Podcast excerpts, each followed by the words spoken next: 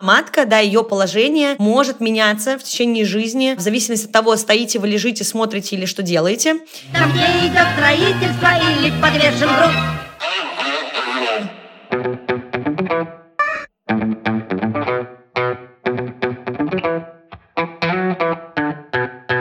Привет, это подкаст «Раздвиньте ноги». С вами я, меня зовут Оля Крумкач, я врач-гинеколог и ведущая этого подкаста. Сразу хочу вам сказать, что я буду очень рада, как и обычно, получать от вас различные комментарии, предложения, возможно, вопросы. И прошу их отправлять всегда в телеграм-бот, который называется «Раздвиньте бот». А если вы хотите получить консультацию от меня лично, то пишите, пожалуйста, телеграм-бот «Только спросить бот» с нижним подчеркиванием между каждым словом. И все это, все эти ссылки вы можете найти в описании каждого выпуска подкаста «Раздвиньте ноги».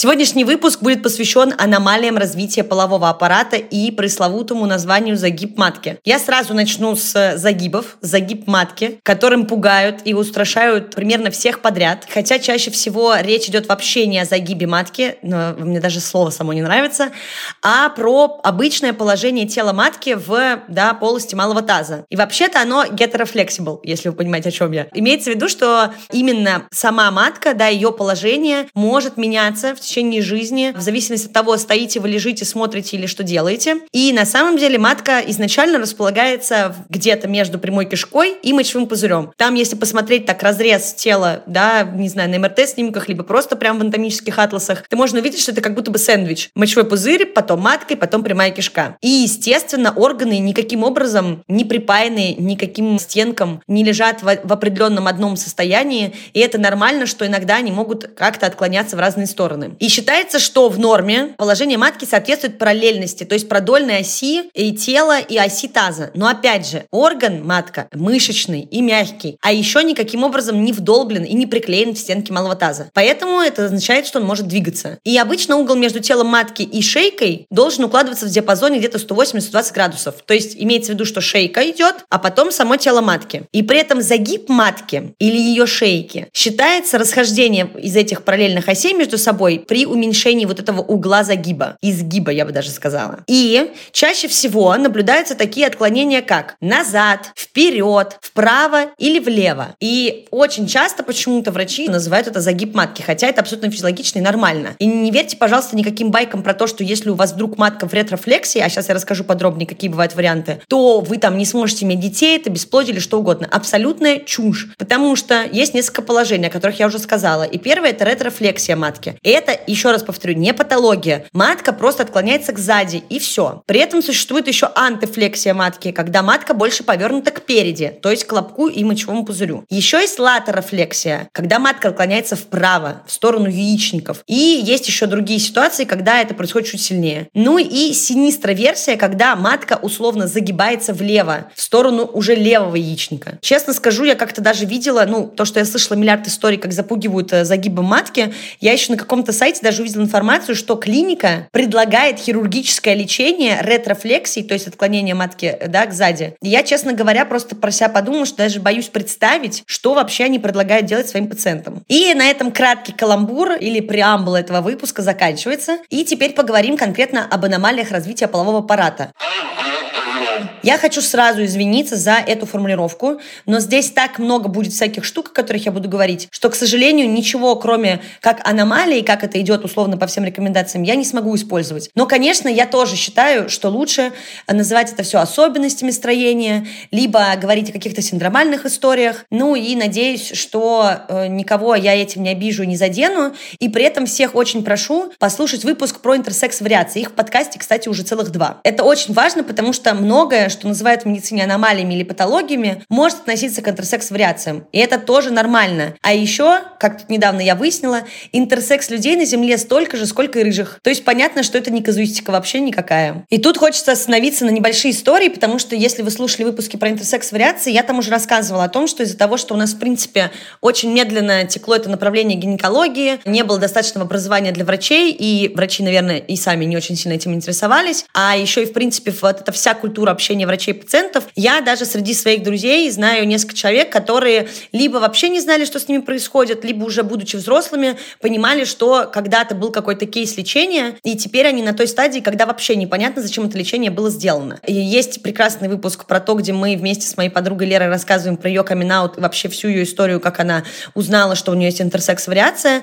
И еще у меня в арсенале есть история о том, как один раз, э, будучи в бане, я заметила у своей э, подруги некоторые швы на животе. Оказалось, что в какой-то момент, когда ей, по-моему, было лет 14, ей просто взяли и удалили придатки, то есть и маточные трубы, и яичники. При том, что история умалчивает, историю болезни в больницах не отдают, в архивах качают головой, и ни мама, потому что, видимо, сама была в шоке на тот момент, ни моя подруга не может точно знать, что случилось. И как будто бы закрадывается вопрос, что, возможно, это была какая-то калечащая операция, и теперь не очень понятно, откуда ноги растут и что с этим делать. Поэтому кажется, что знания, которые мы сейчас получим в этом выпуске, будут полезны всем. Неважно, есть у вас какие-то особенности, либо нет. И теперь, э, что хочется сказать, э, да, о том, какие бывают вообще варианты развития половых органов. И есть какие-то врожденные штуки анатомического строения тех же гениталий, например, в виде незавершенного органогенеза, да, когда органы либо не так как-то начали развиваться, либо удвоились, либо недоразвились, либо еще что-то. Также есть просто разные штуки, когда что-то не соответствует каким-то условным нормам величины, формы, пропорций, симметрии, топографии,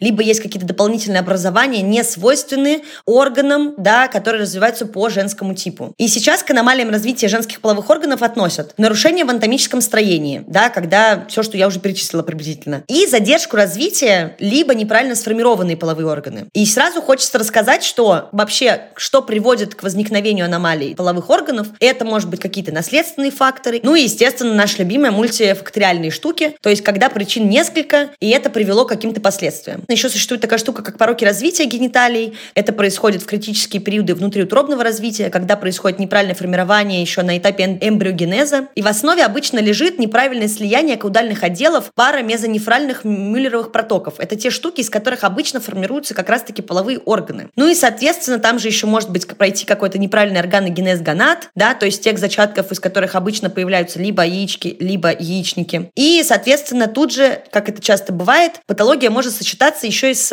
какими-то аномалиями развития почки, потому что чаще всего это комбинированная ситуация, и если, например, есть с одной стороны проблемы в половой системе, то, скорее всего, что-то нужно искать еще и в почке по ту сторону. И эти аномалии вообще составляют около 16% вообще всей популяции. Приблизительно вот такая корреляция, такая статистика. И еще поговорим о том, что, конечно, разные аномалии развития половых органов возникают при каких-то патологических историях во время беременности, причем на разных сроках. Это могут быть ранние и поздние гистозы, да, токсикозы, преэклампсии и все остальное. Какие-то инфекционные заболевания, естественно, постоянная либо сильная интоксикация, да, именно у матери. Нарушение эндокринной системы в организме матери. Ну и какие-то тяжелые заболевания, которые приводят либо к гипоксическим состояниям, либо к тому, что просто, да, неправильно все формируется. Это может быть еще наследственная история, то есть генетика. Кроме того, аномалии развития женских половых органов могут возникать под влиянием вредных факторов внешней среды. Но это классика жанра. Тут еще могут быть профессиональные вредные воздействия у матери, отравление токсическими веществами, прием каких-либо непонятных препаратов, которые могут, да, вносить какие-то тертогенные эффекты, то есть как раз-таки те, которые приводят к порокам развития у ребенка. И наряду с аномалиями гениталий приблизительно в 40% случаев встречаются аномалии выделительной системы. Это то, что я уже говорила. Это то, когда сочетается все по одну сторону. Например, односторонняя генезия почки, да, когда нет одной почки. Или, например, атрезия заднего прохода, то есть когда еще параллельно слаивается кишечная история. Может быть врожденный сколиоз сочетаться, это если мы говорим про кости. И врожденные пороки сердца, которые диагностируются в том числе на УЗИ-скринингах во время беременности. А теперь давайте разберемся по классификации, какие бывают варианты аномалий. Первое – это агенезия. Агенезия означает отсутствие какого-либо органа. Дальше идет аплазия. Это отсутствие части какого-либо органа. Еще есть слово атрезия. Это отсутствие либо недоразвития, заращения, закрытия какого-либо канала или отверстия. Есть гетеротопия. Это когда клетки чего-то одного, того, что не характерно тому или иному органу, начинают развиваться в чужеродном для него органе. Дальше идет гипоплазия это уменьшение органа в размерах, то есть его недоразвитие. И гиперплазия – разрастание этого органа слишком сильно, да, больше принятых норм. И еще есть такая штука, как стеноз. Это сужение каких-либо тканей, просветов, каналов, опять же таки отверстий, чего только угодно. Тут хочу остановиться на историю, потому что в детской гинекологии мне довелось часто сталкиваться с различными такими патологиями. И первый раз я тогда, мне кажется, наверное, и единственный, потому что это чаще именно у подростков встречается. Ну, в смысле, есть, конечно, ситуации, да, когда мы говорим об интерсекс-вариациях, когда люди просто не делают эти операции, которые им предлагаются, да, допустим, там, сделать влагалище или какой-нибудь кольпопояс или что-то еще. Но вот в детской гинекологии я сталкивалась с ситуацией, когда были такие очень сфокусированные и, наверное, локальные штуки, то есть это не было какой-то патологии, аномалии развития полового аппарата в целом, но были какие-то признаки. И вот я как-то раз встретила атрезию Гимена. И я помню, что первый раз я вообще, я сразу как будто бы догадалась, в чем проблема, потому что ребенок, которого я тогда наблюдала, поступила с МРТ-снимками, и казалось, что у нее в области малого таза и брюшной полости огромное образование. И по консистенции, потому как оно светилось при ультразвуковом исследовании во время МРТ, казалось, что это что-то типа темное, плотное, непонятное. И было принято решение, что это кровь. Естественно, когда мы уже перешли ко всем осмотрам, оказалось, что какой-то надрыв условно на гимене, да, на десной плеве есть, но хода как такового, то есть там была плотная такая прослойка, нет. При этом есть влагалище. В этой ситуации делается крестообразный разрез, накладываются маленькие швы, и, соответственно, в течение какого-то времени, относительно того, сколько менструальной крови уже скопилось, из-за того, что она просто не могла выйти из влагалища, мы ждем, пока это все дело опорожнится.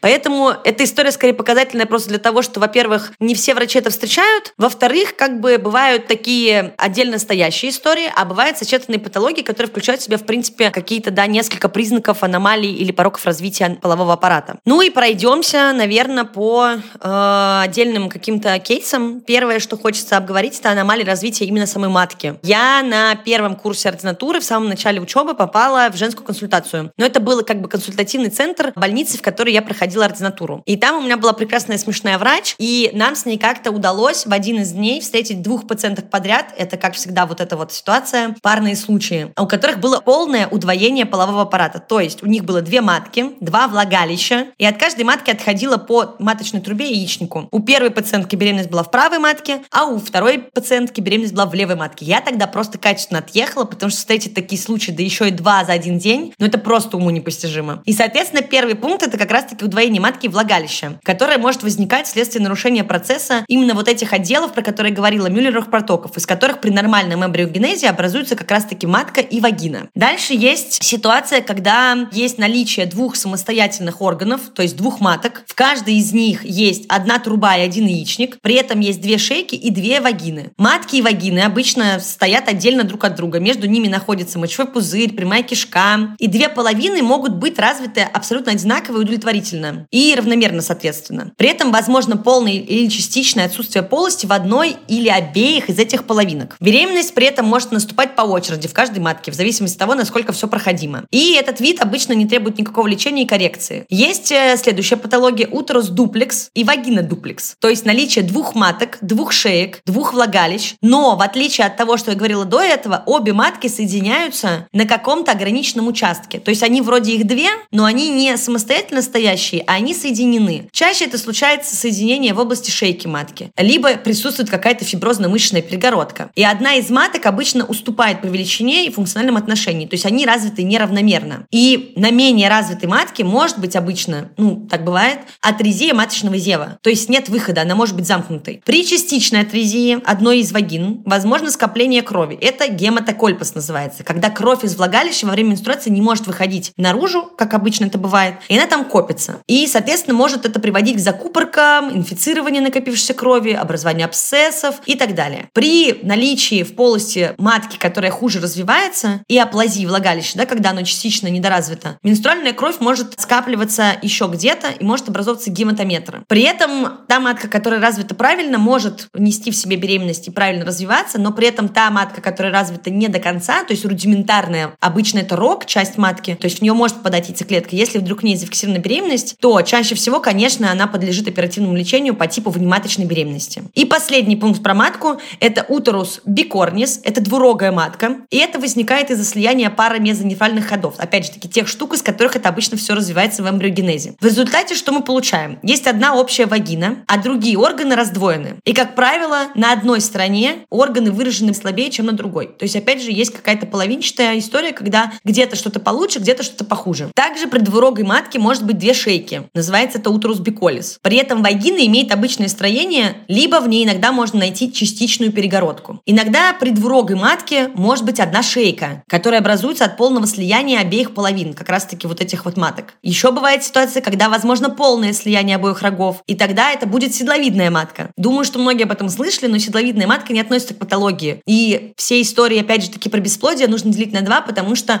седловидная матка – это не абсолютный фактор развития бесплодия. В седловидной матке при этом может быть перегородка быть внутри, которая обычно идет по всей полости, или какая-то частичная ситуация в области дна или шейки матки. И в этой ситуации можно это решить хирургическим путем. Как часто это бывает, удвоение матки или удвоение влагалища может долго протекать бессимптомно. И только при достаточном удовлетворительном развитии обоих или даже одной матки менструальная и половая функция не нарушаются. То есть обычно все становится понятно на моменте первого похода к гинекологу. В идеале он состоится тогда, когда либо месячные не начались, либо вроде начались, но с ними что-то непонятно. Поэтому опять же напоминаю, что детей тоже нужно водить к гинекологу на осмотр, чтобы ничего не пропустить. Что еще может случаться? Естественно, что вопрос большой в беременности. В зависимости от того, какие присутствуют аномалии и что вообще происходит, беременность может либо развиваться, либо развиваться патологически, развиваться по типу внематочной беременности. Могут наблюдаться самопроизвольные выкидыши, постоянные угрозы прерывания беременности, слабость родовой деятельности, какие-то кровотечения в послеродовом периоде. Ну и опять же, то, что я говорила, чаще у подростков, естественно, потому что ну просто в этой ситуации подходит история с половым развитием, и когда-то должны начаться месячные. Можно наблюдать гематокольпас, либо гематометр, то есть те ситуации, когда кровь менструальная из полости матки не может выйти до конца. И либо она копится во влагалище, либо она копится в полости матки. Ну и это может сопровождаться болью, повышением температуры, состоянием острого хирургического живота.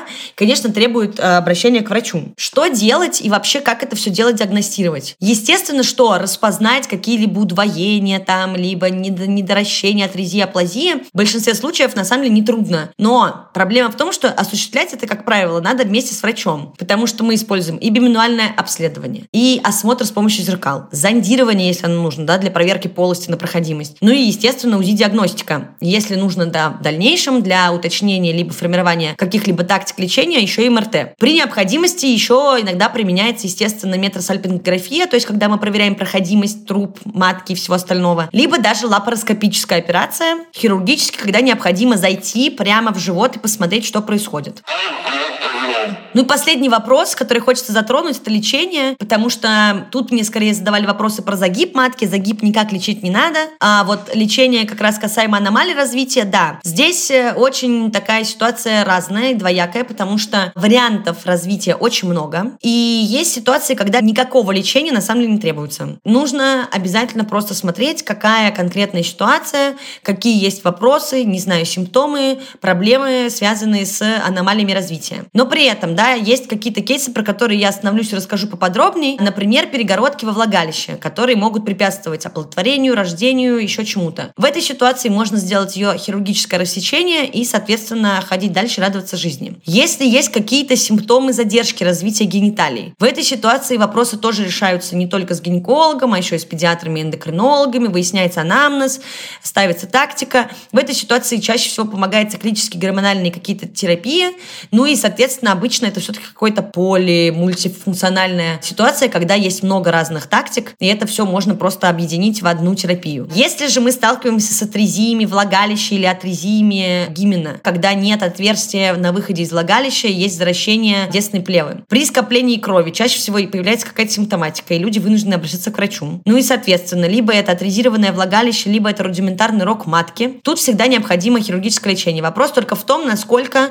большой объем нужно произвести провести, чтобы скорректировать состояние. Еще последнее, при наличии аномалий матки в некоторых ситуациях до сих пор применяется хирургическая коррекция, это операции по метропластике. Но опять же, я очень вас прошу, даже после прослушивания этого выпуска, он скорее такой, более образовательный, информационный. Но для тех, у кого есть дети, или для тех, кто знает, что у него есть какие-то вопросы к своему организму, но пока до конца не разобрался, не бойтесь обращаться к гинекологам. Я понимаю, что это не всегда приятно, но в крайнем случае, если у вас стоит какая-то цель, или вы хотите что-то исправить, или да, вас беспокоит, и у вас есть жалобы, которые вас постоянно беспокоят, пожалуйста, обращайтесь к врачу. В любом случае это будет более uh, helpful, не знаю, очень функционально, чем вы будете разбираться с этим сами наедине. Ну и, естественно, не стоит забывать, что это все случается. И вот здесь скорее, да, минутка для тех, у кого есть дети.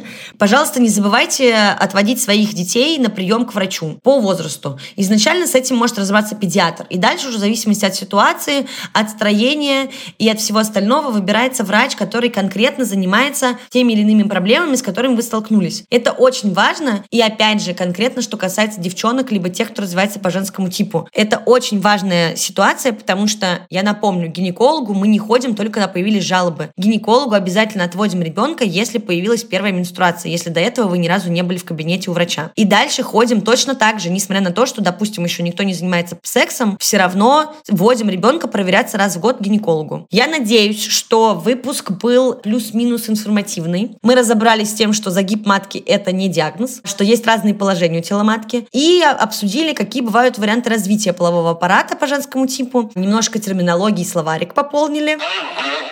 Спасибо вам большое. Надеюсь, вы дослушали этот выпуск до конца. С вами была я. Меня зовут Ольга Крумкач. Я врач-гинеколог и ведущий этого подкаста. Пожалуйста, слушайте подкаст на всех площадках, на которых вы слушаете подкасты. Отправляйте его друзьям. Ставьте нам лайки, пишите рекомендации и комментарии. Ну Спасибо большое. Встретимся в следующем эпизоде.